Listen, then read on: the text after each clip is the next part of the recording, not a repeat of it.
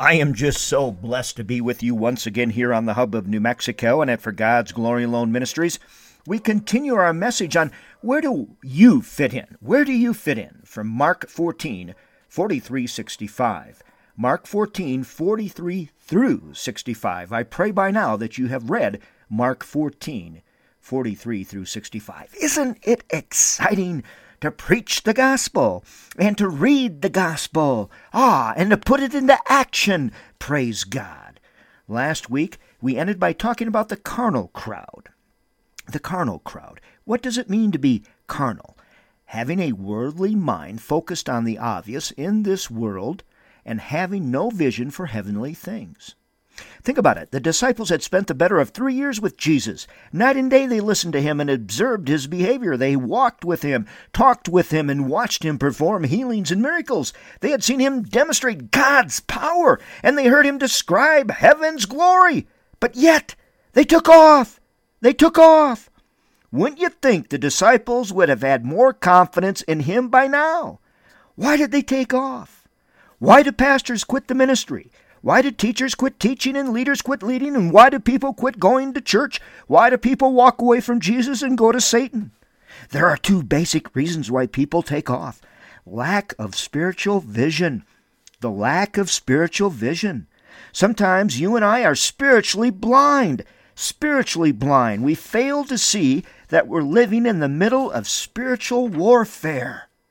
Simon Peter was suffering from this same blindness he tried to use a carnal weapon to fight a spiritual war. John tells us that it was Peter who picked up the sword and cut off the ear of Malchus, a servant of the high priest. The text goes on to say that Jesus told Peter to put the sword away, and Luke records that Jesus actually healed Malchus's ear right there in the garden. After that, Jesus spoke to the mob, saying, Am I leading a rebellion that you have to come after me with swords and clubs? He said, I've been around you people for a long time, teaching and speaking and doing miracles, and up until now you haven't done a thing. I doubt they realized it, but Jesus was pointing out the carnal thinking of everyone there. He was no criminal. He was not a threat to anyone.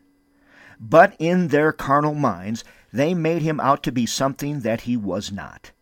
They were spiritually blind. Remember that phrase spiritually blind. It's like a disease in America and in the church. Spiritually blind people, immature Christians, they did not realize this was a spiritual battle, not a worldly one. There's a lesson for each of us here. You and I need to remember that we're in a spiritual warfare every day of our lives. We're in spiritual warfare every day of our lives. And the only weapons that can protect us from the evil opposition are the Word of God and prayer. Amen! The Word of God and prayer. Peter fell into the carnal crowd because he didn't use the right weapons. He should have heeded the Word of God. Jesus was God incarnate, and Peter should have healed, heeded his word. Peter should have heeded his word. The other weapon Peter should have used was prayer. He should have been praying instead of sleeping in the garden. Praying instead of sleeping in the garden. Listen, if you're trying to maintain spiritual strength in this evil world without using the Word of God and prayer, you are part of the carnal crowd. You're part of the carnal crowd. And when times get tough, you're going to take off. You're going to take off. Tomorrow, Lord willing, we're going to talk about the lack of genuine commitment here on the Hub in New Mexico and at For God's Glory Alone Ministries. I'm Pastor Dewey Modi. Please email me, Pastor Dewey at fggam.org, and let me know that you're listening to these podcasts.